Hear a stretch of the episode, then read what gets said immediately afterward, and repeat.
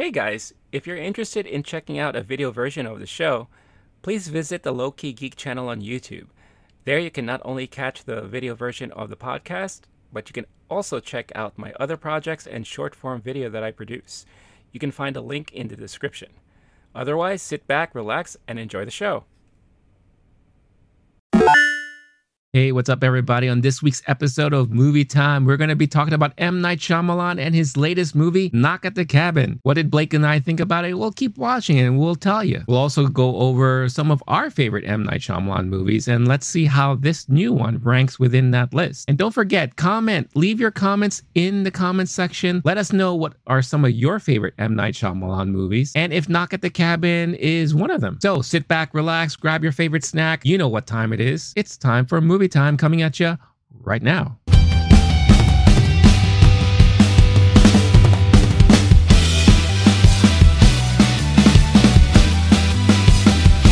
Hey, what's up, everybody? It is a new week. It is time also for a new episode of Movie Time. What's up, everyone? I got Renee Loki Geek here along with my buddy Blake the Wolf. Blake, what's going on, my dude? Mr. Renee, why are you here? I'm here to make friends. I want to be your friend, Renee. Yes. If you've seen the movie, Um, that'll make sense. I, I, I just want to talk to you. I just have something to talk about with you and your family.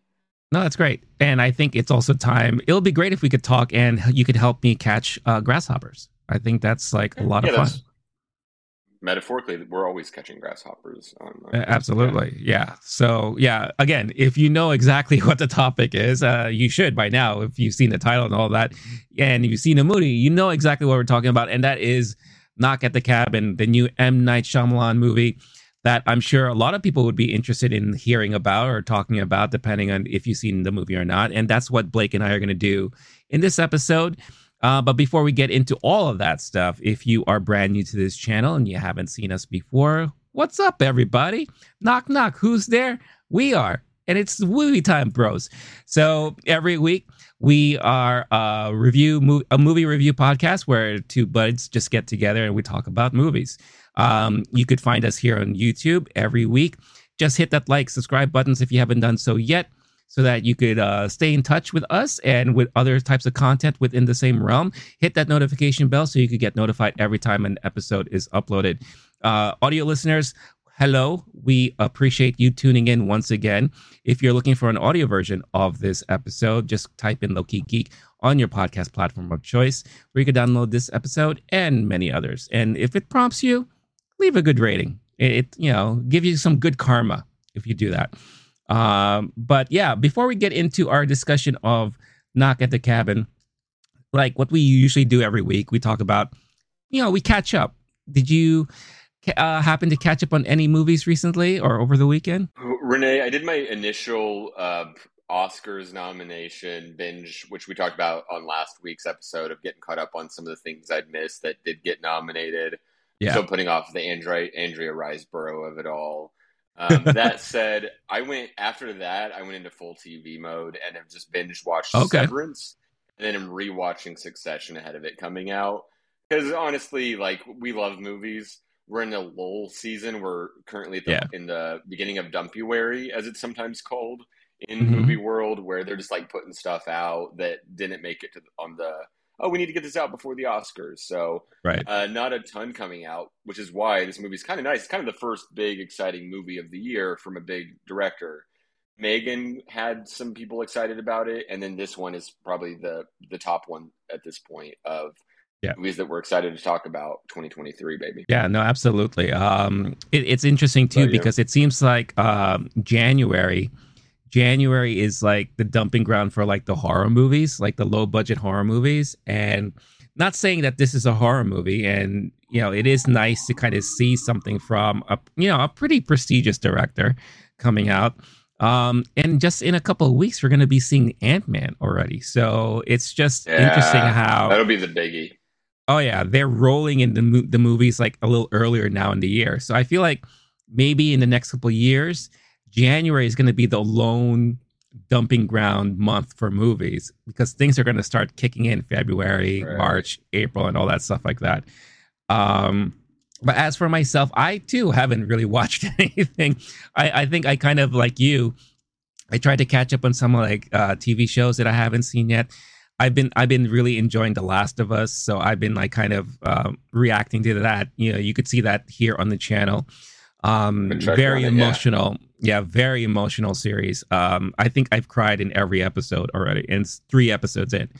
So very very big stuff, especially if you're a fan of the game. Now it does veer a little bit from the game, um, but it definitely has uh, a lot of similarities if you are a fan of the video game. But yeah, have But I have a feeling the next couple of weeks, especially the closer that we get to Oscars, um, I'm going to be catching up on a lot of movies that I haven't seen yet. So, uh, and we'll definitely have our moments to talk about, you know, the categories at stake and all that, and like who should be walking away with the golden statue and all that. But all that being said, why not? Let's dive into Knock at the Cabin. So, Knock at the Cabin is a movie. It is, let's see, hold on. I just want to count this real now because Shyamalan has been doing movies since 1998.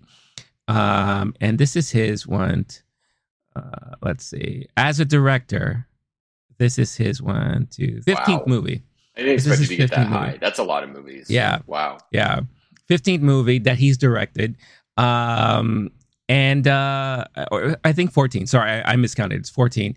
Um, a funny note, he also has written the majority of the movies that he's directed, with the exception of um, uh, actually, there's no exception there. Um, the most interesting thing to note, according to Wikipedia, is that, and I didn't know this, he was uncredited for rewriting the script to "She's All That," and he's he wrote the script for Stuart Little. So how about huh. that? Oh. yeah. That's sweet. So okay. Yeah, M Night is not all about the the thriller and uh, you know the twisty type of movies. He can he has a heart and he does like some some like really nice writing too. Um, but yeah, he's been doing this for a while now, and in recent years, he's been getting. In the beginning, when M Night came out, he became this big phenom, right? He people were calling him the next Alfred Hitchcock and all that because you know, his movies always have that surprise to it, right? That kind of like fantastical twist into in the movie. And that's it kind of started a trend in a way where it's like ooh what's this twisty thing gonna be? And everyone is like the shock and awe and all that stuff. Then i think people had too much expectations from him because of that. And he had a lot of movies that were not twist heavy or just the twists were just a little different. And people who were kind of you know shatting on him for all that stuff like that. And i remember there was a certain point where um, the trailer for um, After Earth came up, and I was watching a movie, and the you know the minute you see M Night Shyamalan or something like that, you know he loves having his name on the big screen, right? So you'll see M Night Shyamalan. Everyone in the audience groaned, and they're like, "Oh God, yeah!" And oh, at no. that point, I was like, "Wow, he's gotten to that point." His reputation flipped, yeah, yeah, it's crazy because again, people were excited for his movies, but I think, you know, by the time we got Lady in the Water, The Happening, and especially with the last Airbender, that's kind of when favor for him like kind of went downwards. Um, and then now in recent, you know, years because of the visit, split, glass. Um, his reputation has been coming back up again, and he's doing also that Apple TV Plus show that a lot of people seem to be enjoying. Um, so you know, it's it's interesting to see like how the audience going to react to certain movies. Now, this movie in particular, it is a Shyamalan movie, but it's definitely not one of those crazy twisty plot type of movies. You know, there is a certain twist in it, but it's not your typical Shyamalan twist. Um, he does have his same directorial tropes. You know, I love the way he frames shots, the panning shots. You know, um, one thing I mentioned in my solo review is that I really love how he doesn't necessarily show the the big thing happening. Yeah. He loves to have it off camera, so it kind of gives more of that suspense feel to it. You know, kind of like, ooh, what just happened, right? Uh, so I love that he does that and sound like his sound in this movie was actually really really well done. Um it definitely full usage of the surround sound where you could hear one thing on this side something else happening on this side. Um so really really cool stuff. Um overall i mean i i enjoyed the movie. I thought it was pretty entertaining. Uh i was pretty uh kept uh you know at the edge of my seat, you know, because of the suspense. And the one thing interesting that this movie did, and I want to know your take on it in just a bit, is we got right into it immediately. Like there was no lead up to, you know, like when you see the trailer, you see the family driving to the cabin, singing along to the song and all that. So one would assume that that's like the beginning of the movie, right? Like, oh, you know, we're going to see them going to the cabin and then things are going to happen like maybe uh, at the end of the first act and all that. But no, here, boom, we, we jump right into it. Like that's when the weirdness really starts to happen right away. And all that precursor stuff are done in flashbacks um, which was really really interesting. So, um, how did you feel about that as the movie started, and you know, and then obviously, how did you feel about the movie when you went to watch it? Overall, I enjoyed the movie. I've been out on Shyamalan for like so many people have uh, mm-hmm. for a while. Um, I think The Happening was when I kind of fell off. I actually liked Lady in the Water. I wasn't that mad about After Earth. I found it to be an entertaining action movie. But as far as the heyday of Signs, Unbreakable, Sixth Sense, even The Village, like some of those to me are like all time great movies. Yeah. And he hasn't been on that level. I will say, we talk about this all the time. So much of movies is the expectation game. Yeah. What your theater experience is like and what you go into with it can a lot of times ruin movies for people. So then if you go in mm-hmm. expecting your mind to be blown, it's going to be really hard to blow your mind at that point if that's what you're kind of bringing to the table. And if you say, if it's anything less than everything in the world completely changed for me when I saw this, like everybody's going to be disappointed by that director from then on. Right. So I've, I've always been curious how he pivots because we know he has the technical skills to be a great director. And some of directors like that become directors for hire. And you could almost see him like, you know, he's directing the 43rd Marvel movie or something like that. I'm glad he's kind of stayed in his little auteur lane and done yeah. his own movies where he's writing them and it's got his name on it. He hasn't had to fully sacrifice that, with maybe a couple exceptions in his filmography. Um, but this one, I think I went into it knowing. Okay, in the past, I've been disappointed by his movies. I've loved some of his movies. Let's just go in and see if I like it as a movie and try to get rid of some of that that hmm. happens with artists all the time is they have a big breakout in i'm thinking in music right they have a big breakout and then they I, they either do the same sound too much and it's boring or they change it too much and people are mad about that there's no real way to win but theoretically eventually with your career and over time you build enough goodwill and you have enough good products like hopefully especially after this movie i, I could see him you know still being able to do his thing for the rest of his career yeah dude is 52 years old and has 15 movies in the bank. That's amazing. He's got a few classics on his hands. Sure. Um, so overall, with the expectation reset that we've gotten in, in recent years, I think that helped. Mm. Overall, I appreciated the movie. I thought it was well done. I thought the camera work, like the his hand on the movie, I thought was really well done. Cast, great acting. Uh, he's been known to get some pretty good performances from folks. The story was pretty straightforward, but compelling enough. We'll get to theories on is it real, is it not real, because there is some level of twist happening here, but not mm-hmm. in the Sixth Sense way.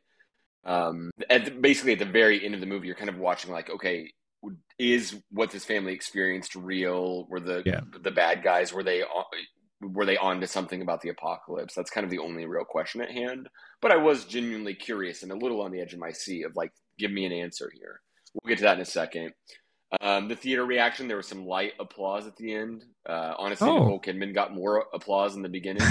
um, Buddy, I went with cried at one point, um, at, at, a little sentimental part near the end of the movie. Ooh. Okay. There, there, was like some decent family drama happening in this one. Yeah. Mm-hmm. Um, we can get into into that too when we're going over themes uh, uh yeah. of the movie. The as soon as it ended, one guy in a row behind me goes, That was so bad. Listeners, if you're in a movie, don't ever do that. It can just like, it's just the most punch you in the face worthy thing to say at the end of a movie or how much you loved it. A friend has a rule, which is the subway rule of like, we're in New York and it's however long it would take to walk to the nearest subway station. Don't speak about the thing until you get yeah. there. It gives you some time to decompress. And then you're not also like coloring other people's experience with what did they enjoy it and then like I'm surprised there's not more fights after movies with times like that. Oh, yeah, like, yeah.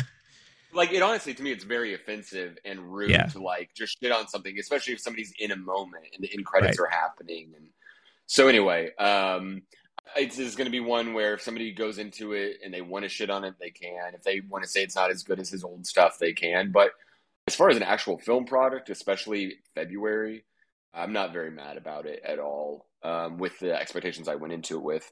As far as yeah. going back to the what you're saying with the beginning of the movie, the flashbacks, I, I didn't really love how those were done, uh, but it was good at giving us some backstory that helped yeah. fill out the characters. In the start of the movie, it basically goes opening credits. I really like the font they used. I thought it was pretty well done. We've seen it in other movies where they're giving clues of what's going to be shown later, right. and um, I'm thinking of like the King Kong's a recent one where you're like getting some hints at the mission that you're about to go through. And in this case, it's the wild visions and doodling of the apocalypse pe- people. Um, then we go into the daughters playing outside, and that's always terrifying. Actually get a little bit of horror movie classic. I think it's Frankenstein when the girl's picking the the dandelion or whatever, and we get mm-hmm. a little bit of that with Dave Bautista. So there's a shout out there. And then, but it's pretty suspenseful. You're like, I know this isn't good, but Dave Bautista seems pretty like a gentle giant. So you're going, when's right. the other shoe going to drop? And within what five ten minutes, it's full. People are breaking in windows, and the family's yeah. being terrorized, and there are weapons being wielded, etc. Um, poor, poor one, the daughter crying. Yeah. Um, don't let them in. Don't let them in. We get it gets pretty intense pretty quickly. Yeah. And then we have essentially a the whole movie set in one room with a few flashbacks in the middle. Um, so with that, it's a pretty simple premise, um, and it's a pretty simple story that has some pretty pretty big concepts at hand. Yeah, no, for sure. It's it's interesting too that a lot of the movies that we've been getting recently are those chamber ma- movies, those chamber films where it only takes place in one location, right? Now, yeah, we do have a little bit of the woods and the outside, and we do venture off into that in certain parts throughout the movie. But yeah, for the most part, it just takes place in this one cabin. Um, Good budgeting which le- decision, and I think COVID maybe sure. had something to do with that. Oh yeah, there's some movies Absolutely. that with COVID necessitated that, like the Malcolm and Marie, two people in a house and three cameramen or whatever. But also yeah. the box office realities of the world. They may have said, we'd love to give you this project. It was a very popular script based on a on mm-hmm. a book, and it was one of those. Um, I forgot what the list is called, but it's the the the movies, uh, the scripts that haven't been made yet that have the best reputation. It was like a, it was um, high on that list given mm-hmm. the movie. But I wouldn't be surprised if they're like, we're not so sure how much money we're willing to bet on you, sure, anymore. So here you go, and he gets to make a little cabin. It's a, it's a smart choice if you have a smaller budget but it's still yeah. a big story and a, a lot happening. So I'm, I'm, excited to get into it a little more with you. No, for sure, yeah. And I think, like you said, like it's it's a, a good, it's like actually a great thing for M Night to take on a project like that because again, we've seen so much success, the the Blumhouse success, right, where you just spend a little bit of money and you make a great compelling story uh, you know well directed movie and it becomes this big phenomenon this big you know hit um, I believe uh, A24 is also known for that too. Little budget, but getting good, reputable people attached to these projects who just want to do experiments here and there or work on something different, and boom, they become big and all that. Um, so for last year, A24, you had bodies, bodies, bodies. It's all set in one house. Right. It's pretty smart. Right. It's easy in this genre too. You don't mm-hmm. have to do a big car chase and explosions, which there's a little bit of that, but there's also some budget saving techniques happening too, where you're talking about he's not showing all of the action on the camera. Yeah, um, that's that's a pretty good way to save money. You don't have to get the stunt coordinator and the mm-hmm. all the fake blood and spend a whole half day like reshooting the body getting squished or whatever. The yeah. planes falling out of the sky. Uh, it was. I feel like it was a smart movie um, and a limited palette, and that lets him do more rather than what some directors do, especially if they're like, okay, I got to have a comeback or mm-hmm. I have this mm-hmm. reputation, and they give them a lot of money, and then they have too much freedom. It's kind of nice to give somebody like this, who's who's a very smart director, sort of a limited playing field, and then watch yeah. them do more within that. No, for sure. And I think that's one of the reasons too why it really, really, really reminded me of Signs.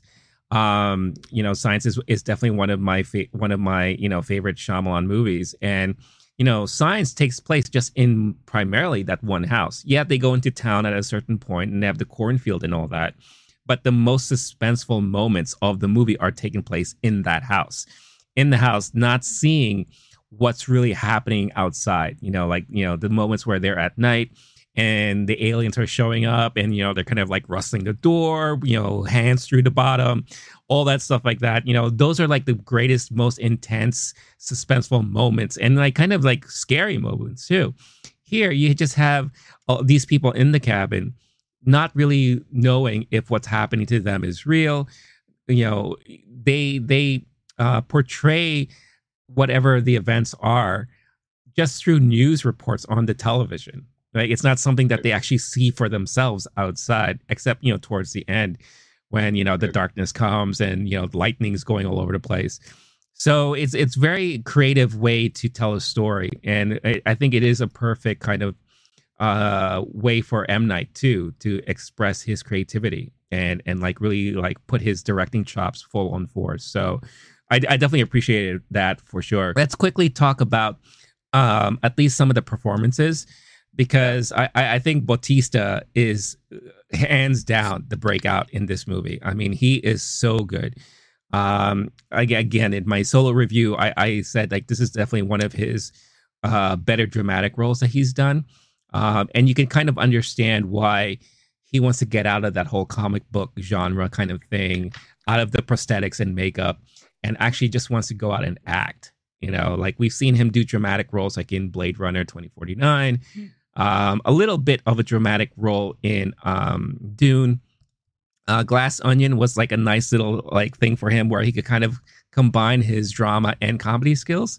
Um, right. So, but but he's not in makeup, so is we're actually seeing him doing all this stuff. So I, I think Bautista definitely has a bright future ahead of him after Guardians is done for him, um, and he's proving to be a really pretty good actor, you know, especially coming from the wrestling world. And yeah. we could have the discussion later too, as far as like who, who, like out of everyone who's come from wrestling, who's like the better actor and all that, because I think there is definitely an argument. Yeah, yeah. Well, oh, just well. because of Princess Brides. Yeah, exactly. Exa- oh, hands down. That's it. That's it. He's the winner, clear cut winner. Um, one movie, one hundred percent shooting. Yeah, percentage. that's it. Yeah. That's it. Yeah, per- perfect record. But honestly, Dave Bautista, he's he's up there. Like, yeah, John Cena is in some pretty crappy movies and has some good, funny roles. Wayne the Rock Johnson's been in a million movies, and some of them are successful. That's about mm-hmm. all we can say there. They're all pretty successful, but as yeah. far as actual like acting chops, working with high quality directors, when he's working with Denis, Denis Villeneuve in Dune yes. and Rian yeah. Johnson in uh, Glass Onion, mm-hmm. um, and then now with like a classic film director. Like that's pretty impressive. That's that's cool. Oh yeah. Yeah, no, for sure. Um, so I really, really loved his performance here. I thought everyone else did a pretty good job. Um, Rupert Grint, Ron Weasley himself, who I thought was going to have a more prominent role in this movie, ends up biting it pretty early, which I, I was not expecting. But leading to that moment, he was pretty good. Uh, even though I like to make fun of his accent, where I, I did hear it go in and out, which was kind of interesting. Um, and I know in my solo review I said it's a southern accent. I still think it sounds like a southern accent to me, even though he he's from Massachusetts. I get it. I know. Um, but uh, yeah, was there any other now? One thing I do want to get back to, and, and, that's when we start really diving deeper into this movie, is there's still something up with the, his character. I think in in this whole thing, um, you know, the the double identity and all that stuff. So I definitely we should like put a pin on that. But was how how were the performances for you? Like what stood out for you? Honestly, they were all really good. I am either a fan or enjoyed the work of everybody in here. Um, yeah. Definitely Bautista was. I think he's you know the dude on the movie poster for this one. Right. Even though he's not the protagonist, but in a way he is. Um, the couple I thought were fantastic. I overall um, that you definitely got good performances out of folks, and these are roles where if you're you know a scream queen, then you can get work in these in these movies. Mm-hmm. Um, in this case, it, it was a lot of high, uh, you know, very close up shots of their faces while they're yeah. being tortured and going through psychological confusion or concussions. And then the actors who played the apocalypse crew I don't know if they have a they didn't have a name or anything. They needed branding. They needed no, like, I mean, or something. We could just um, call them the Four Horsemen. So you know, yeah, that's the, basically the four, yeah. Yeah. Uh, they had to play characters kind of like a brainwashed cult folks, but right. The question you're asking is like, are these people unhinged? Are they out of it? Are they just like, or are they properly disturbed by something that actually happened to them? And they're they all sold it pretty well, in my opinion. I, Yeah. Honestly thought overall everyone did did what they were supposed to do, and some of the performances were fantastic.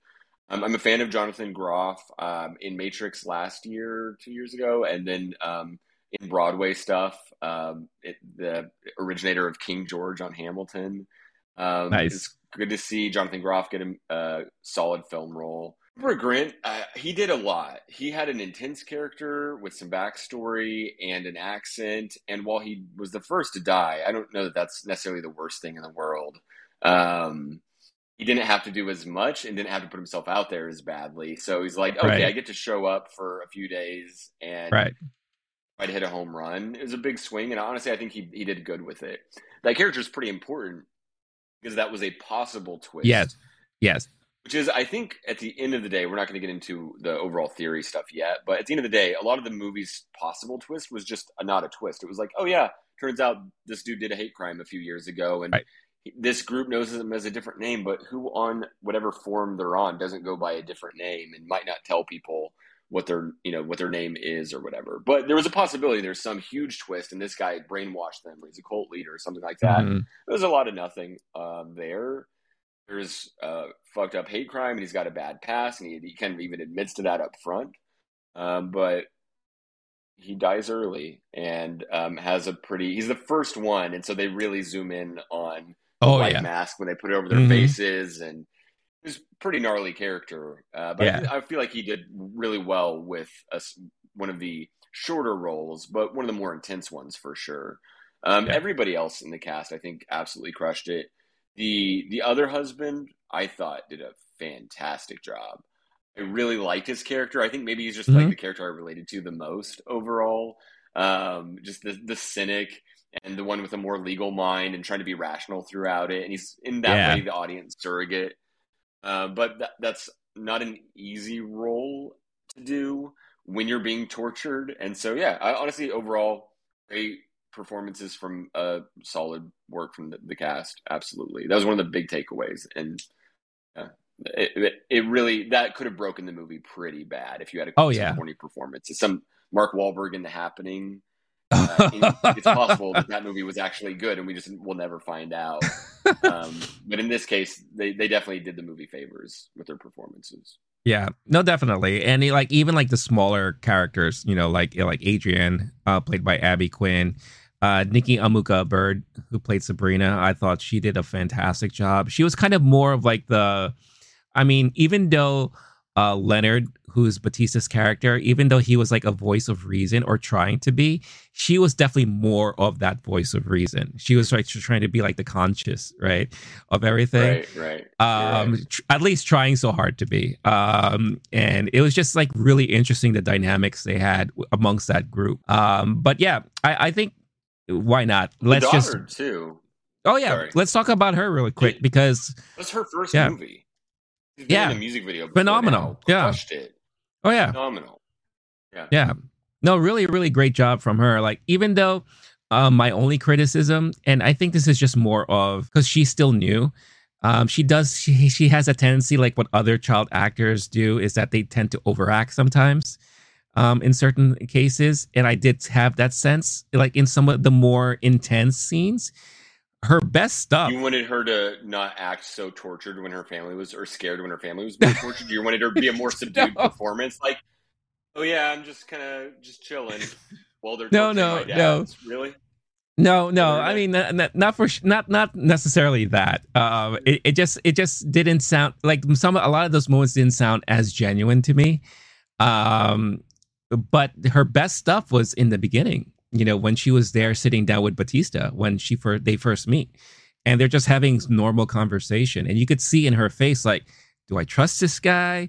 Is this cool? She's showing that with her eyes. She's yeah, Oh, yeah. very good at getting that across. And Yeah. even when she's quiet, like Mm-hmm. I'm not allowed to talk to you, you can see her face like processing things. Yeah. Solid. Yeah, that was good. yeah so yeah definitely a really good stuff there uh, overall but uh yeah let's let's dive into the story. Let's dive into you know the the entire plot, how things panned out, um, some interesting tidbits from the original source material that I think would have been interesting if they really adapted that all the way. Um, but basically, the plot is simple, right? You have uh, this vacationing family uh, who are in a cabin in the woods. And they, and you know, these four unusual people come over, and they have this big claim of doom and gloom of the apocalypse coming. And if they they need their help. And if you if they're willing to help then they'll end it all. But unfortunately the thing that needs to be done is amongst the family they need to pick one to be a sacrificial lamb so to speak. And they have to kill that person. Cannot be killed by suicide or accidental death at all. So it actually has to be really played out like actually you know killed out and if they refuse then um, each member of the apocalypse group who we should call just cut to the chase, the four horsemen of the apocalypse, um, they have to sacrifice themselves and release a plague to the world, you know? So, and then they, they lay all this out in biblical type terms too. It's just like, um, you know, the waters will rise, you know, the sky will fall. There will be a plague that, you know, makes people sick and all that stuff like that. And then uh, darkness and whatever, terror will rain from the heavens and all that stuff like that. And we actually do see a good amount of that stuff happening uh, which is really fascinating. Um, so yeah, so with all that said, obviously the struggle is no, I don't want to kill a member of the family, blah blah, this and that, but then we have to sacrifice ourselves for the greater good. Um, so a lot of like different stuff there. The one thing that I really found really interesting is, and you alluded to it earlier, um, Rupert Grint's character. Um, you know, he was tied to an assault uh, from in the past because uh, you know Jonathan Groff and Ben Aldridge, who plays Eric and Andrew, uh, gay couple who who got married and who adopted their daughter. Um, actually went to China to adopt her, um, and you know because she has a deformity. Um, this I know this is what they do. Usually, parents who have children with deformities in China will then leave them up for adoption and all that stuff um, because of whatever reasons they have. Um, so it was really interesting how that family formed right there in China. And they even make a callback to it in the movie, saying like that was the one moment where we were genuine, filled with love and all that. Very heartfelt moment, very, very touching. Um, but basically, you know, you have this family trying to decide what to do and all that. But then Rupert Grint had an encounter with them at a bar in the past where you he could tell he's homophobic, right? And he decides to attack one of them, right? Um, so the whole idea, and it's Ben Aldridge who kind of remembers this and say, I think I know that guy. I think that's the dude that attacked me. He goes by the name of so and so, blah, blah, blah, this and that. Later on to find out that that was the guy because he checks his wallet and he sees his ID and that's his name. So you would think that, okay, maybe this guy went on a, in a chat board somewhere, started creating this big conspiracy and all that, and got several minded people to believe in him, meet up and carry out this whatever thing he wanted to do. And he's doing that just because he has this hatred towards, you know, uh, homosexual people and he wants to carry out like a reign of terror on them or whatever. And these are the first victims of, of what he's going to do. But then later on, you find out like there's these things that are happening and I the reason why I wanted to come back to his character is because at the end of the movie, when you know we're left with just Andrew and the daughter, they go back to their car, the truck of the apocalypse people. And you know, there's a moment where he's rummaging through their belongings, right? So he sees, you know, the Sabrina's bag, you know, and she's a nurse, so you could see like she has her ID and all that you see the picture of the Adrian and his, you know, and her uh, son, who she said that she has a, you know, a kid, all that stuff. Then you see a medical or something, another ID that has this dude's name as the name that they know him as. And I don't I know if you caught Metro that. PCS name badge from work uh, is what I saw. Pro- probably, yeah, something wrong, like that. Yeah, it was just like some chain store looking badge, employee badge, but yeah, right. What, but which I, made sense for his character's his character's arc, I guess. Quite possibly, yeah. Sure. But then it, it just makes me wonder. I was like, okay, wait a minute. So this is a guy who's been kind of the more like amongst all four of them, the one who's seen as the one who is least trustworthy, who has a history of violence and, and bad doings and all that stuff. Um, could this be something that is can be seen as more, you know, as far as the messaging is concerned? But then we also hear that each person in that group represents a certain uh, thing, right? you know um and then you could like talk more about all that stuff but did this character stand out to you as much as it did for me or is just that's just me what is it about the badge that stands out for you the fact that he had another name a name that he went by now i know name and all that stuff like that so what if you know maybe it was a dual personality what if it was um, something outside of that uh, it just it seemed like his story that the group knew him as was true but he also had this other thing that uh, Andrew, you know, realized, and it, that was also true. So there has to be some sort of tie in there um, for all of that, like why they targeted these these people. So there doesn't have to be, and I think that's part of what the movie is about. Is what we know, how we know it, and when we think that there's something a bigger narrative happening, and maybe that doesn't necessarily mean that there is. So in this case, like the question at the end of the movie is: Is the apocalypse actually going to happen? It mm-hmm. leaves it vague enough. In this case, that's the other major possible plot twist: is is there some conspiracy? This family is like a literal conspiracy. Is this family being hunted out? And Dave Bautista seems to be very clear. Like we had no idea who you were. We did not know you were a same-sex couple. We are very supportive and are very glad that you all love each other. Um, and yet, the O'Bannon character, Rupert Grint's character, does have a hate crime in his past for sure. Right. I don't think so. If you go to jail and you want to get a job at Metro PCS and you want your new friend group to take you seriously, you might not go by the name that could easily be Googled and find your criminal record past. There is a moment for sure where I had the thought, oh, there could be this could be whatever twist there is.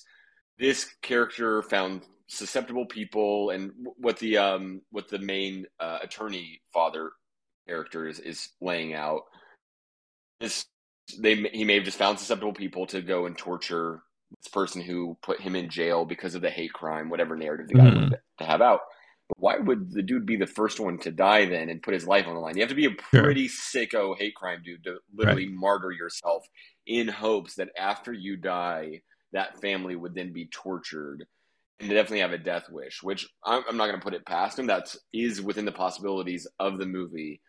There's no reason in my mind to think that that is what's happening when dude dies and everyone else who's there is, seems to be pretty cool with the, mm. the two dads.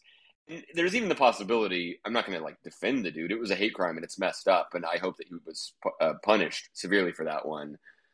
But it's possible, dude was very drunk and was looking to pick a fight with somebody at the bar, sure. right? Like we don't know that there is we don't know that there is an agenda from this character to torture and target this couple and this person in particular and we know dude doesn't remember he didn't seem to have recognition that like oh wait i met you before you're the person who put me in jail like maybe that happened and they didn't show it but i'm not trying to like make a case for one team or the other or one theory or the other it's just that the movie doesn't tell us certain things and yeah i think at the end of the day I know that the big question for this movie is are the apocalypse people correct? Is this a movie, a fictional movie about an apocalyptic event and mm-hmm. it coming on, and then it being staved off because of the sacrifice that's made?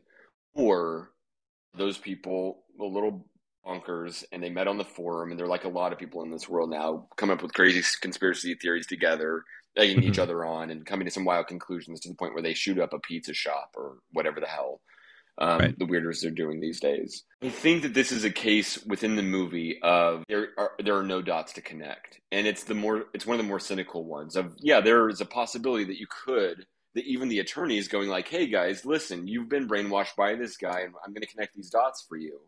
That was an option for the theories, but it doesn't mm-hmm. hold out, and we don't know that to be true. And at the end of the day, with the evidence we have, I think it's not true. I think the dude probably wouldn't have sacrificed himself first if that was the whole plan, you know? Right.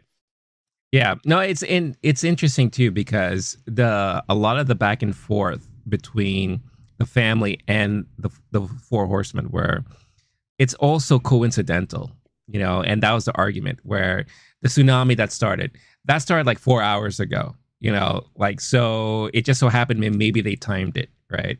The the pandemic that started happening, right? Everyone was getting sick. It's like, oh, I've read about this, you know, like so this is stuff that's already been in the news. And if you looked at the the program, it was a pre-recorded program. So this is something that, you know, he probably knew that this program was going to start, so he's going to time it and he keeps looking at his watch and all that stuff like that. So of course as you know, again, we're New Yorkers, so we tend to be cynical in in, you know, by nature. Um of course those are the things that I kind of, you know, question too. I was just like, "Wait a minute. Yeah, this can't this all seems very coincidental and you know whatever the case is um, but the thing that really got me was when the airplane started crashing. And like that, because I'm like, okay, yeah, you could coordinate some of these things, but how the hell did they coordinate the whole planes crashing? Well, no, wait, Renee. hold on a second. Hold on a second. You were a skeptic too. Okay, go ahead. Hold, on a second. I, I I get like systems can break down and all that stuff like that. Maybe one of them was a hacker and planted a virus that you know affected all the air traffic control software and blah blah blah. This and like all kind of stuff like that. But for a m- massive global event to happen like that, that's a little bit, you know, a lot to to handle. And then the the the crazy storm at the end you know, with all the stuff happening. I mean, that's kind of something that's just like, again, can you really time the storm to a certain point like that too? You know, um, so it was just really, really interesting. And I mean, if you were to ask me if if this was all really happening, um, I would like to say yes, but I could also understand why someone will probably, you know, think otherwise. You know, because I mean, no one in that family saw this stuff happening outside. Like a lot of this stuff was happening through a TV, whatever the case is. You know, if they were in a very major metropolitan city, you know, like New York, Los Angeles, or whatever the case is, and they see like all of a sudden people just start dropping or you know like, like crazy stuff like that happening then i would be like uh-oh you know this this is crazy right but yeah so and i'm sure and I, i'm very curious to hear about your theory and all that um but the one other thing i wanted to bring up too was, and again, another reason why I feel like it relates to signs and why I do find similarities here. The inner struggle between the family as to figuring out what to do, a lot of it had to deal with hope in humanity and just hope in general.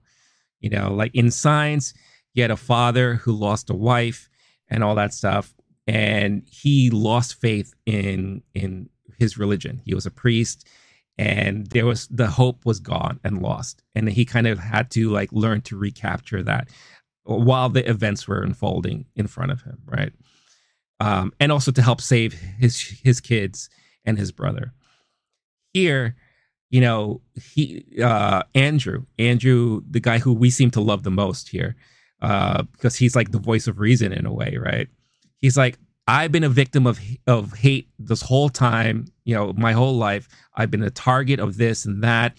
You know, even my own parents, you know, they, you know, kind of like don't respect all this and all that. So, you know, it, it's I I I have no more faith in humanity. So, are they really worth saving? You know, because he, the option is if they don't do what they're supposed to do, they're going to be walking the rest of their lives, uh, you know, through the earth with everyone gone. Everyone, you know, everything is just like completely destroyed. And he's like, so let's just do that. He's basically saying that, right? Because he's like, are they worth saving? Right. And then he kind of have to, with his discussion with Eric, who kind of saw the light, no pun intended. He actually really saw the light. Um, you know, he had to convince him, it's like, no, the, there is something worth saving. And I want our daughter to experience a fulfilled life, you know, all this kind of stuff. I have visions of both you and her, and she's all grown up. You know, she has someone that she loves, and da da this and that.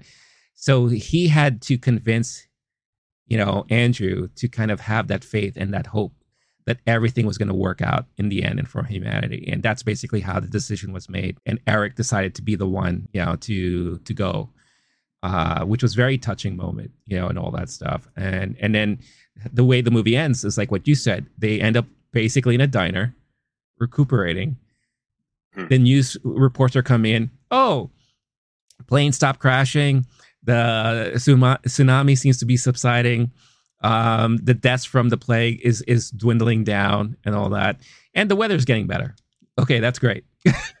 and then they just drive off into the sunset and all that. So, um, so it's really really interesting and fascinating. But it is interesting how that also was a big message in here. It's kind of just like faith of hope and um, how do you perceive humanity? Like, is the world worth saving? You know, uh, given a certain responsibility in your hands like that.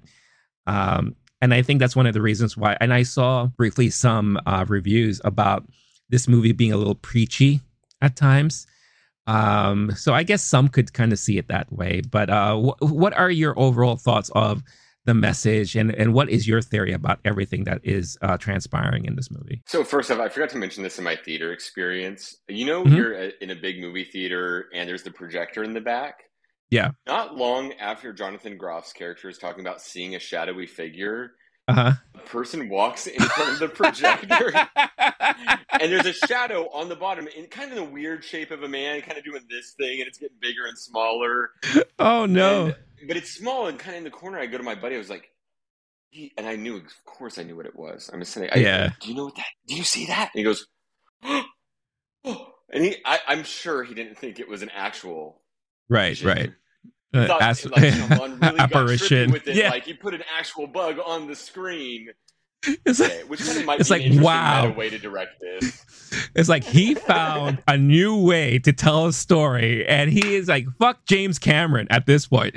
Like, he might like figured out how to like increase We're experience. 4D. We're getting a Yeah. real person and hiring them in every. No, obviously, what you do is you put a little shadowy shape in the screen, but still, that was hilarious. That's in, in great. this movie, the one about seeing figures in the background in Yeah. the light, whatever. Overall, I'm definitely a skeptic. I'll I'll own that label, but for good reason. You're saying you have the Mhm. New York skepticism. That like, what are you trying to pull on me, bro? Yeah, I'm from Oklahoma and I'm from like survivalist people and the like the more alt-right weirdo part of the country and the, the government's out to get us and like the, those kind of things honestly like part of the reason i'm skeptical is like 1995 timothy mcveigh happens and this is a person Mm. who is one of those conspiracy theory weirdos and does the okc bombing we've seen this throughout time of people doing like shootings and proper domestic terrorism because of message boards and groups of people who come up with theories of some big plan or cabal or plot.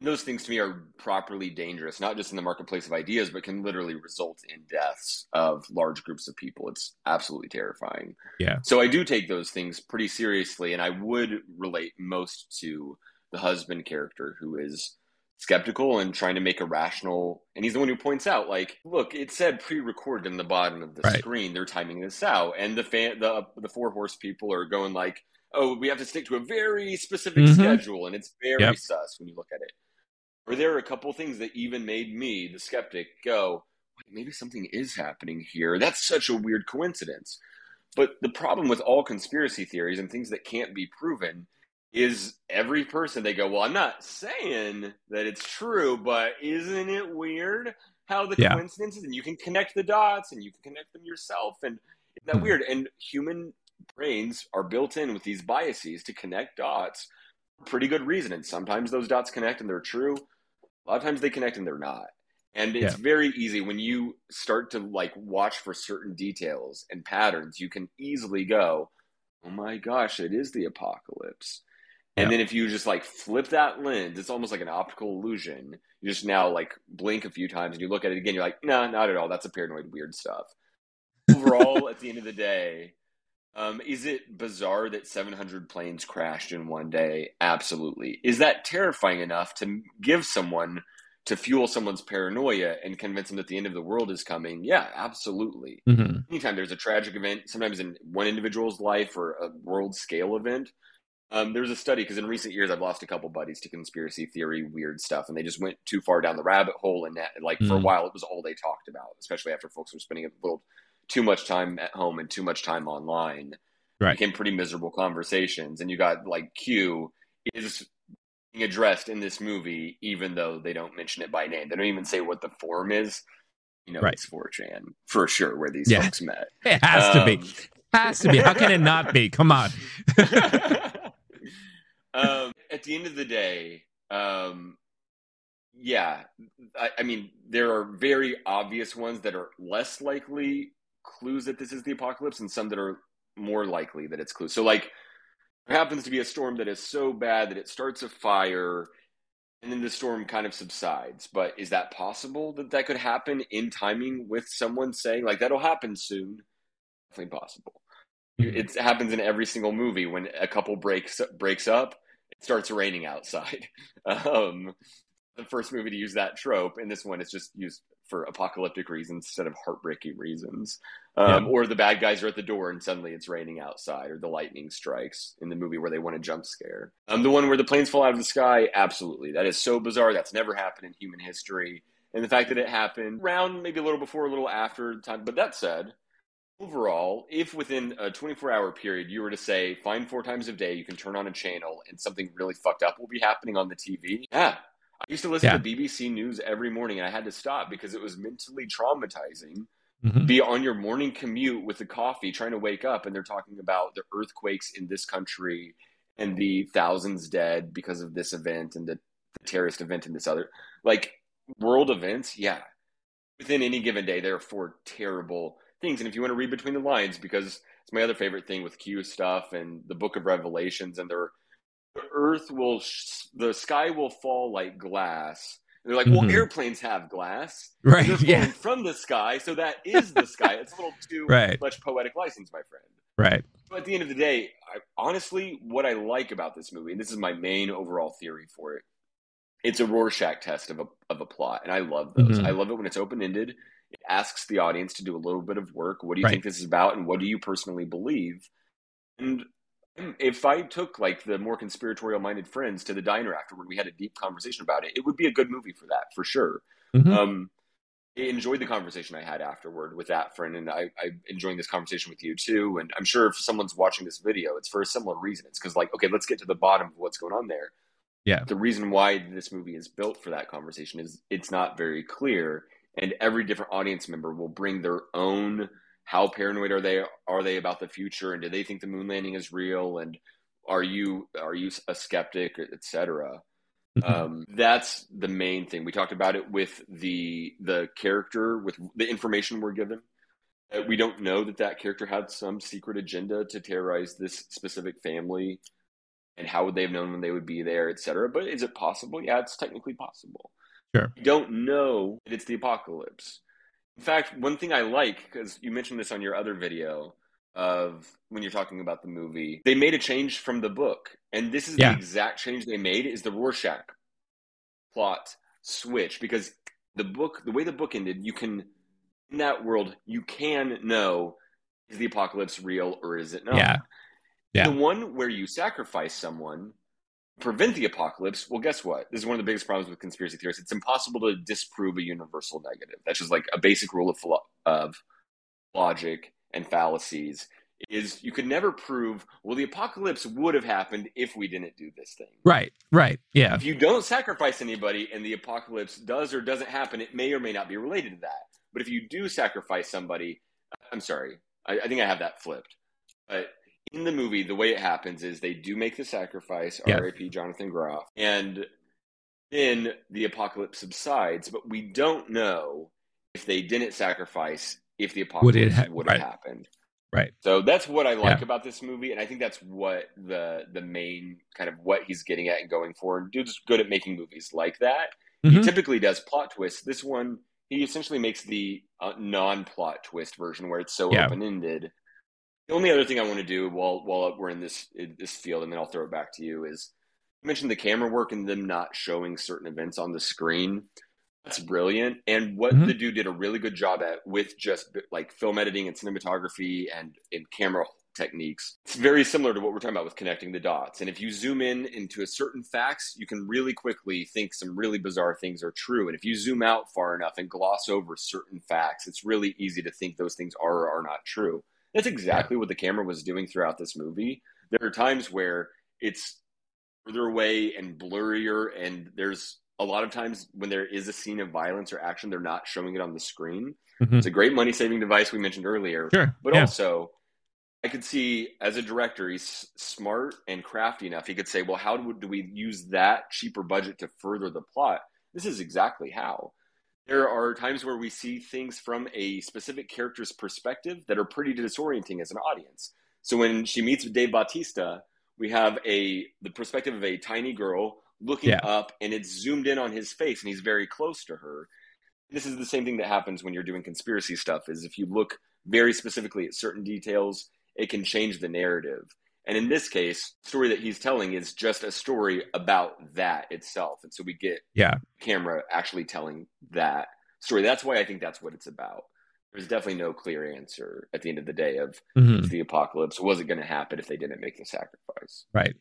Now, I, I agree with a lot of that. However, and, and the, the thing that I brought up and mentioned in my other video was what if he decided to keep everything exactly as the source material was like?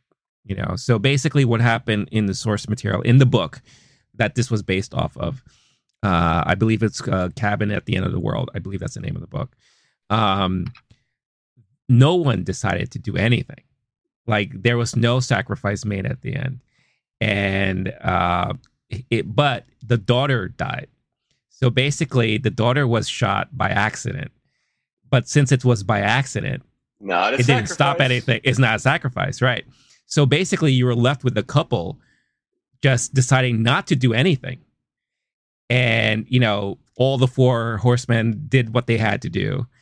And it the the two the two gentlemen had to just walk and you know figure things out on their own and they left it pretty much just like that right not really detailing anything that's happened around them you know explaining like oh wait did the apocalypse really carry out and all that stuff like that so i wonder how much of an effect that would have had if that was purely adapted exactly as it transpired because here and again you're right M Night is really good at leaving things kind of open ended sometimes or leaving things to interpretation. But he did choose to go a more specific, direct route here. There is a clear cut decision, there is a clear cut kind of ending to it all, right?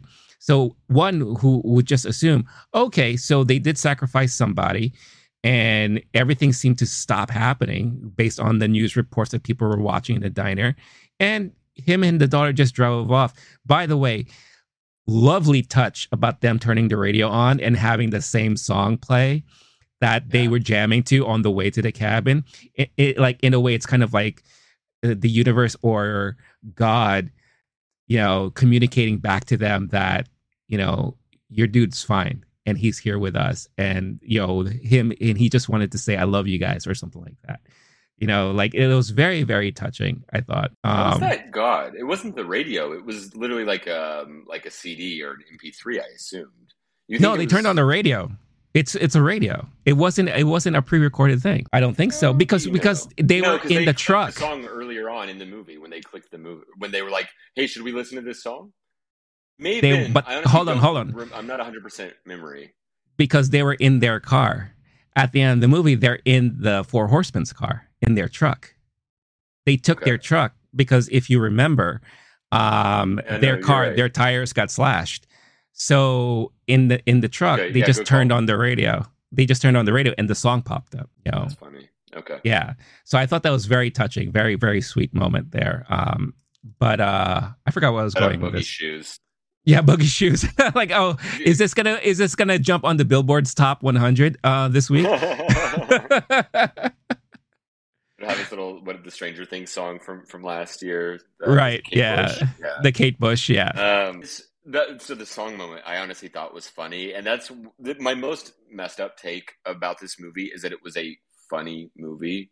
There are moments where you're definitely not supposed to laugh, and I was kind of laughing not because it was like so bad or like cult Mhm. movie.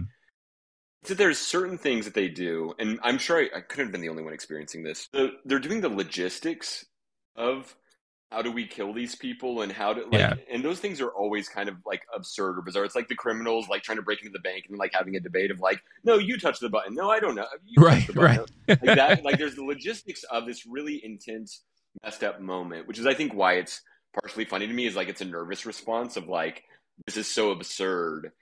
But there's also the one where these people don't want to be torturing Mhm. anybody and they're like, "Come on, please just make the decision." And that's just such an absurd premise for a movie Yeah, such an intense place to be. And so the couple's like, what the fuck are you talking about? You don't have to be here. They're like, no, I'm sorry, I don't want to do this, but I do. Like, it was a pretty absurd scenario to be in, and to me, that was.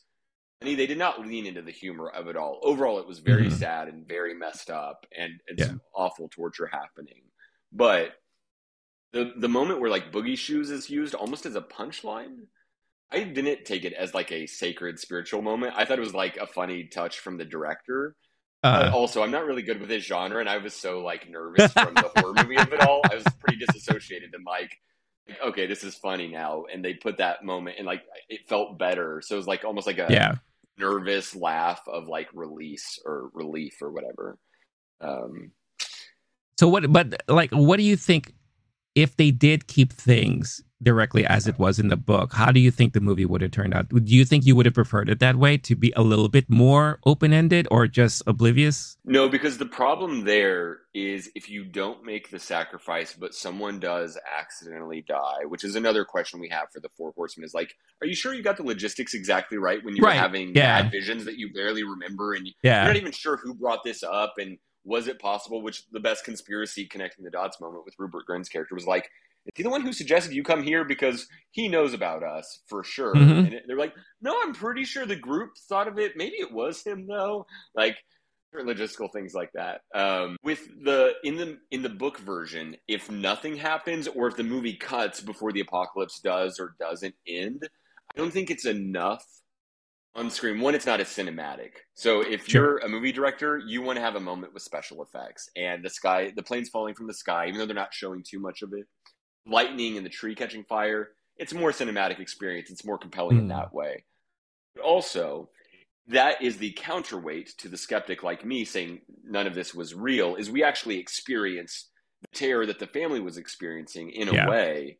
And we go, oh, this is why you might believe it's real. Because if you don't show apocalyptic events, I'm definitely not going to think it's real. I'm going to walk out being like, oh, that was a big um, was it a hairy dog story of a movie where we got really yeah. excited about maybe the apocalypse will happen and then nothing happened. Right. That's the main problem with that version of telling the story. It's a less entertaining movie and it doesn't give you the counterbalance of well, there were some things happening on screen that look pretty damn apocalyptic.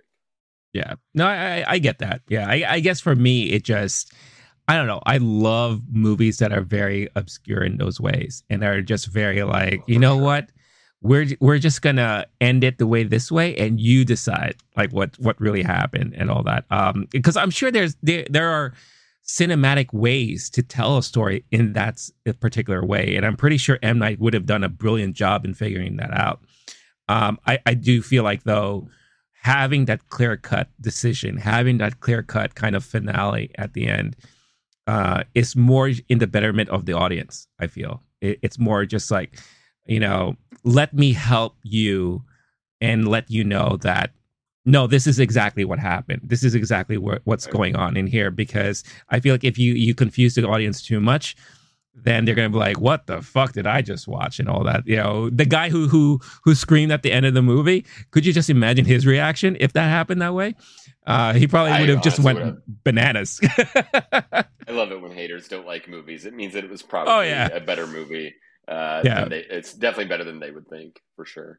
Yeah, no, um, definitely. You know, I like a good, independent, quiet, subdued movie. And if this was the Jim Jarmusch version of the movie, where literally nothing happens, and you never even like, you're just people bullshitting in a room for a long time, right? Um, I would love that movie. Mm-hmm. It's not the movie that this was, and if if the end, if the point of the movie if its success is dependent on leaving the audience with that Rorschach test of what do you think yeah. happened, it's better to show some things that would lead them to believe it did happen and was true, and some things that would make them believe that it wasn't true. But would I personally like that movie? Yeah, I would go see that. Uh, if if there was two movies at the theater, one that was just the weird indie silent, like quiet version where nothing ever happens on the screen. You know, I'm a pervert for that stuff. I love by, by directors and, and great right. performances. Yeah. Um, cool. Well, as we close out this discussion for this movie in particular, and you know, I think it'll be fun if we kind of just like quickly, you know, discuss our favorite M Night Shyamalan movies because again, huge, huge uh, line of work there, uh, a lot of years to go through. Uh, what was your final letterbox rating of this movie? I'm a generous reviewer, so I know that based on what most people say, it'd probably be a three or a 3.5, but I gave it a four because Okay. I was like very few things to knock. Great on all the technical categories. Knock at the act, et cabin? cetera. You said knock, knock. No. Mm. No, no. Don't let them in. Um, they said that they want you to let them in, that I should let you know that. I'm telling you, do not let them in. yeah, don't Uh, let them in. One. Yeah, um, but yeah, I give it. I give it four out of five. that's good. That's actually uh, that's in alignment with what I gave him. Uh, I gave I gave it a four Really? too. So yeah, yeah, and I'm a little bit more strict when I give my ratings. Um, Yeah, also, I yeah. I think I I feel like okay, now that I'm going to be doing this letterbox thing, I'm going to be very direct with my ratings. I'm going to I'm not doing half ratings.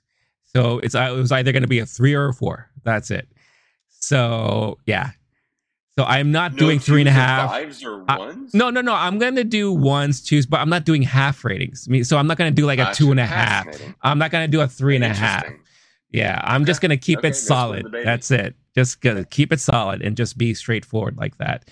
But uh yeah, no, that's great. Um again, curious as to all your thoughts. We say this all the time. We love having discussions with all of you. We want to know. Knock at the cabin. How did you like it? I'm sure you've seen it by now, or you don't want to see it because this is filled with spoilers and you just ruined the movie for yourself if you haven't seen it yet. But yeah, let us know your thoughts and if this was a movie that really gelled with you. And and most importantly, how would you rank this in your list of M. Night Shyamalan movies? Because I think that will be an interesting conversation to have, especially now that you know M. Night is getting into his later years in life. Um, how is his movies ranking compared to like his gems, his his uh you know critical acclaim movies and all that? So um Before we move on, since, Yeah. especially if we're clipping out the the theory part of it, the only other thing, and I'm curious on the comments. Um, I, I always love when there's a lively debate there. There's Yeah. this other theme that's happening in the movie, which is choosing a family member and losing a family member. Which, like, there are real stories of a family friend. This is a real one. Who the mom became a Q weirdo, and literally the kid stopped talking to her because it's all she talked about. Like there, there is a there are real implications here. There's one where someone is kind of making choices within their family in the polarized political world we're in. Of um, do we care about recycling, and do I care if my grandkids are able to breathe the air? And those are like Right. debates that happen at Thanksgiving. Is like, do you not love your family? As we get into a more polarized world. That said, every character in here in the movie, to my mind, is in some version of do you sacrifice your child? And I think most people go into the movie with the premise I would never abandon my child. No one Mhm. ever would, so this will never happen. However, one of the dads gets cut off by his family. That is a real thing that happens in life tragically. Daughter is adopted for the, the Yeah. reason you mentioned earlier. Um, I, th- I think that's at least implied in the movie. Dave Bautista is a teacher um, who coaches a basketball, uh, a girls' Mm-hmm. basketball squad. He's abandoning abandoning them in his mission, and his death mission, as it turns out. Right. Um, the one woman, it's confusing. Does she have a daughter or not? She does. She's abandoning that child. Rupert Grint's character was abused by his father, and there was some story Yeah. about like I would have loved to have killed my dad, or if only I had this weapon, and something like that. And the other woman, at, at the very least, we know that she was a nurse and she was in a caretaker role for people. And she's Yeah. like, "Yeah, I didn't think I'd end up here driving across the country to uh, Well, to do." but yeah, this also- also her case too was that I think her mom was extreme religious. And she Oh, was that's dealing with all that. Yeah. So she was dealing with a lot of that stuff. So yeah. turned her back on that at the Yep. very least. Mhm. She she Yep. mentioned that she was skeptical. So overall, I think that's another theme in the movie, which Sh- Shyamalan is good at family and faith and Mhm. questions like that. I'm curious. Um, I don't know if you have any thoughts on that one, but I think it's just something worth noting that when we're when we're, the characters on screen are being asked the question, you have to choose a member of your family. Mhm. I know that the correct answer is don't choose a member of your family to kill, Right, especially right. in case these people are weirdos. Yeah. But as it turns out, this happens all the time. And in the political events where this movie could be metaphor for environmental stuff, or at the very least, it seems pretty clear it's it's a metaphor for the weirdo conspiracy online communities kind of thing. Um, where these people are correct and they did predict the apocalypse, and that uh, very good that Jonathan Groff died because then it, you could save millions of lives by sacrificing your own whatever. But I thought that was that was a compelling thing to include in there of making that at least a little more palatable for the audience.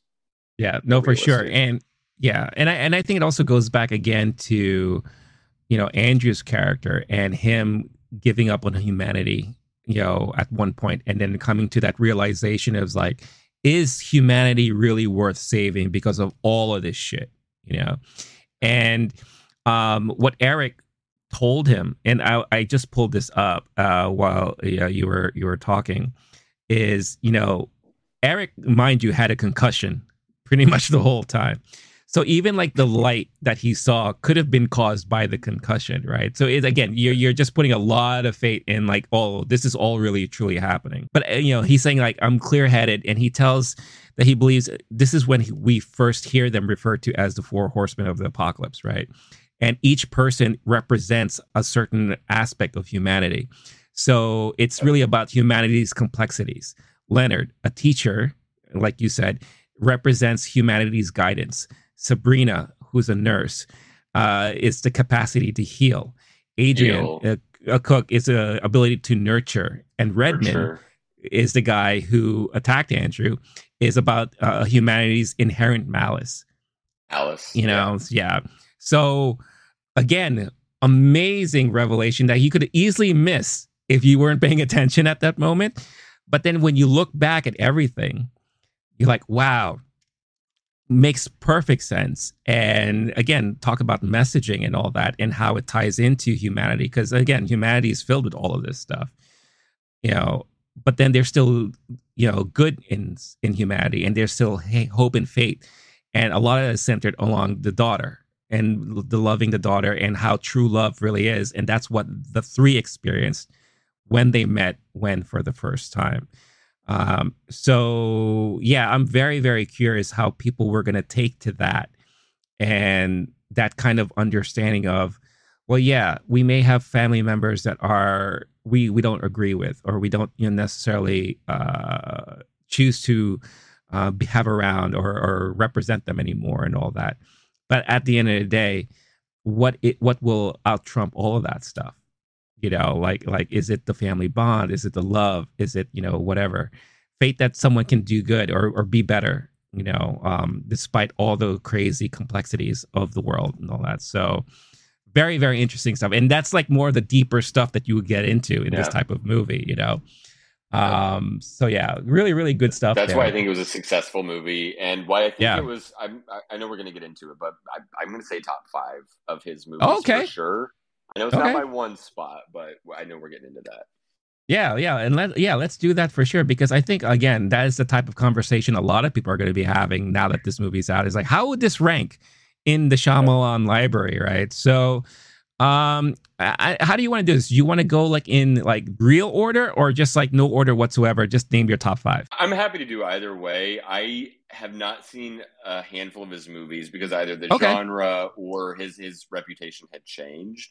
But yeah. I know personally, I could. Uh, I've got one controversial one to throw in here, but I, am guessing you've seen more of his. So, if yeah, are you comfortable going first? Yeah, yeah, I'll go first for sure. Um, and and I'll do it in no particular order. These are just like the top five movies that I really like of him, uh, of his uh, to date. So, uh, definitely, like I mentioned earlier in the episode, uh, Signs. Signs is like one of the movies by far the one uh, one of the ones that I like the most. I would probably say if I were to rank it, is probably my number one movie of Shyamalan uh, is Signs. Um, number two would be Unbreakable. Uh, I really love the the comic book aspect of that. That really spoke to me, and I feel like that is one definitely one of the earlier comic book type of movies without it really being promoted as such. So I really really like that a lot. Um, I would say The Sixth Sense comes after that because that is definitely one of those movies that was lightning in a bottle.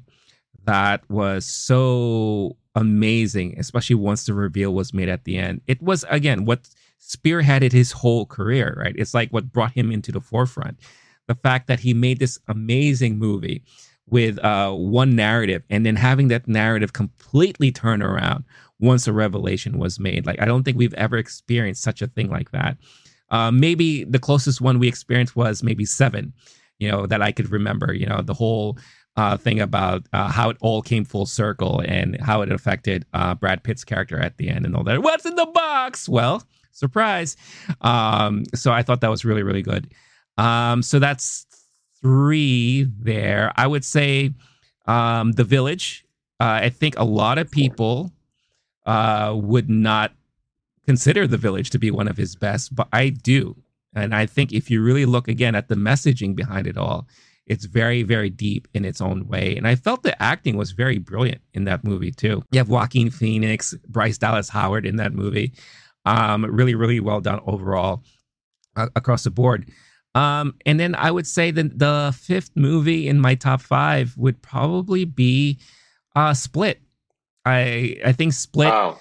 Holds a very close uh, p- place in my heart because I went into that movie not realizing that it was a proper sequel to uh, Unbreakable. Yeah. And it, that was like, again, for someone who has that revelation twist mentality in some of his movies and who's kind of, you know, because remember, before Split, he this was during the period of M. Night's kind of uh, quieter years, right? Where people yeah. were just tired of him.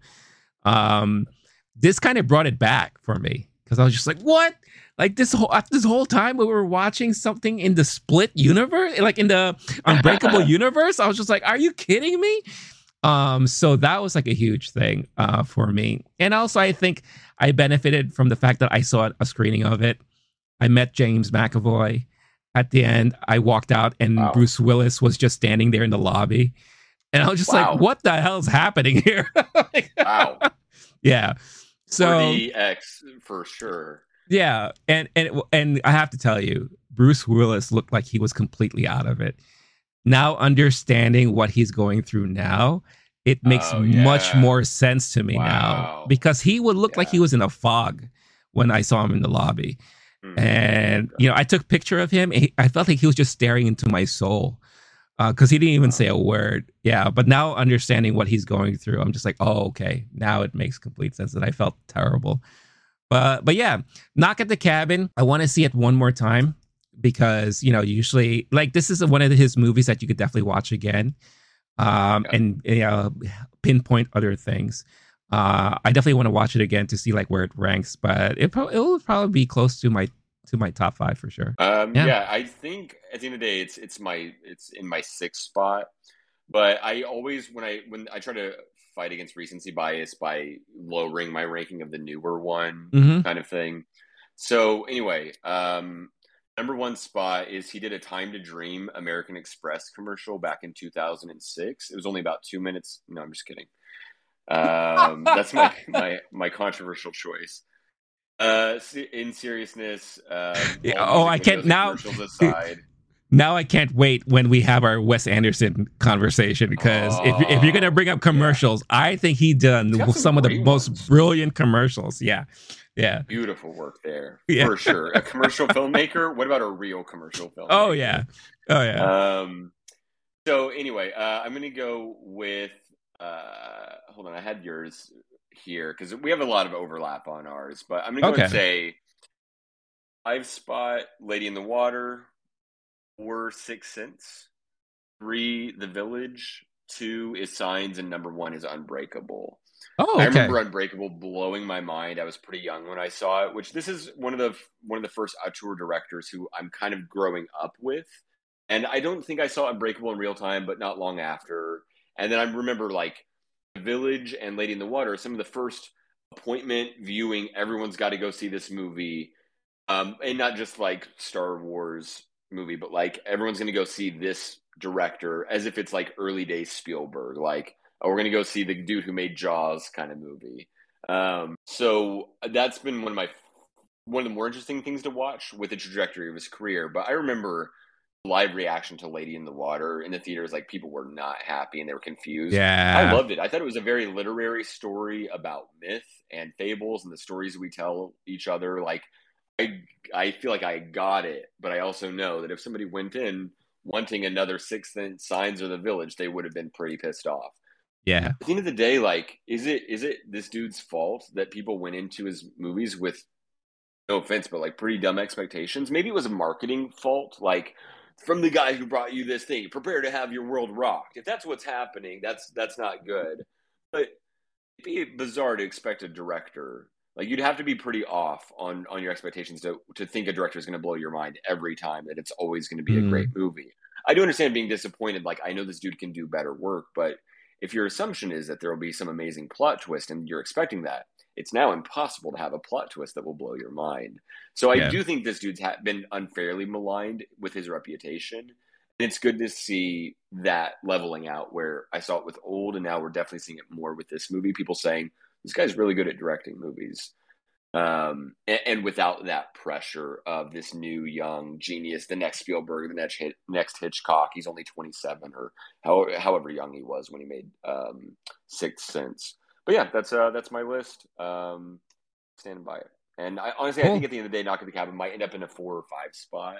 It, it mm-hmm. probably won't break past that. Okay. Yeah. No. Um, I think the one of the things, and just to go back as to what you were saying, I think Hollywood definitely had a play in hyping up M Night like to audiences big time, and I think in a way it also gave him an ego um, because you know if you've watched interviews of him in the past, he was very full of himself at a certain point, and I think this happened like around the Signs Village years. Um, and again, it's because Hollywood was toting him as the next Hitchcock, as the next, you know, Spielberg and all that. You know, his movies were getting a lot of traction and a lot of attention. And that led into the way that they would market his movies too. You know, again, I say that he loves seeing his name on the big screen was because they kept putting it there. You know, it's like boom, boom, boom, M Night Shyamalan, or the way putting himself in every movie, the Easter right. of where yeah. is he going to be, which character is he playing? Yeah, exactly. And so I think that that kind of had like a negative effect for sure. And then especially once it once he hit, I guess quote unquote rock bottom for him, um, he kind of like changed his tune a little bit and wanted to go back to more of like the more simpler times of when he was directing and writing stuff. And I think we kind of saw that once the visit uh, came out, you know, which a lot of people were were saying that was like kind of his return to prominence. Then Split, Glass was a little Glass was a little bit mixed and divisive with the fan base. Um, old, I did not like old at all. Uh, I don't know what you feel about old, but I did not like that one bit. Um, but then knock at the cabin, which I found to be very entertaining and all that, and definitely one of his more simpler movies that we've gotten in recent years. Um, again, budget wise, choice of framing, choice of uh, showing certain things and not showing like the full thing. You know, if you look at old Glass, Split, those definitely had bigger budgets because of the certain special effects that they had to do and all that stuff. Um, Knock at the Cabin was very simple, and I think I, I like that more from him. And I would like to see him if he could team up somehow with Blumhouse and just do like several different things with them. I, I think that would be brilliant. But of course, he's not. He's already past that. Uh, I feel like uh, in his career, right. or maybe if he did something with A24, I don't know. Yeah, yeah, I, I, I, want. I'm excited to see what his next opportunities are because dude's still got the touch for sure. Oh yeah, to, yeah, for sure. The, the, ability, the technique, all that. He's mm. definitely not washed. Yeah, no, I enjoy it. So yeah, let us know again. What are your Shyamalan rankings? You know, again, where does Knock at the Cabin land? Where does that land in your ranking of Shyamalan movies? What are your top five? Let us know in the comments. Let's have, let's have a discussion about all this stuff. Uh, what is your worst M Night Shyamalan movie, and I'm pretty sure many people are going to say The Last Airbender because that was pretty damn unwatchable, uh, especially if you were a fan of the cartoon series of Nickelodeon. But that being said, this has been an episode of Movie Time. Thank you so much for watching definitely looking forward to having you join us in our next episode with whatever we're going to talk about. We'll figure it out. We'll let you know. But before we head out for the day, Blake, where can people find you on the interwebs? You can find me on the website letterboxd.com with the screen name of last name Wolf. No punctuation, each word common spelling. Last name Wolf. Nice. And as for me, you could find me on the Letterbox website too at the low key geek. So make sure to follow me there. Follow us there because, uh, especially Blake. Blake has a bunch of unique lists that you have to check out for yourself, um, which I I'm sure and I and I will hold to this that we are definitely going to do some episodes based off some of your letterbox lists because it's it's fantastic. But of course, you can find me Twitter, Instagram, most importantly Facebook. You see all the handles on the screen there in front of you. If you haven't done so yet, please hit that like button, subscribe to the channel if you haven't done so already. Takes you a couple seconds, doesn't cost you a thing. Hit that notification bell to get notified of every time a new video is uploaded. If you're looking for an audio version of this, type in Low Key Geek on your podcast platform of choice where you can find this and many other episodes to download. So, with all that out of the way, this has been Movie Time. I've been Renee. That's been Blake. We will catch you all next time. Stay cool, stay classy, stay safe, and stay sane. Peace out, everybody. See you next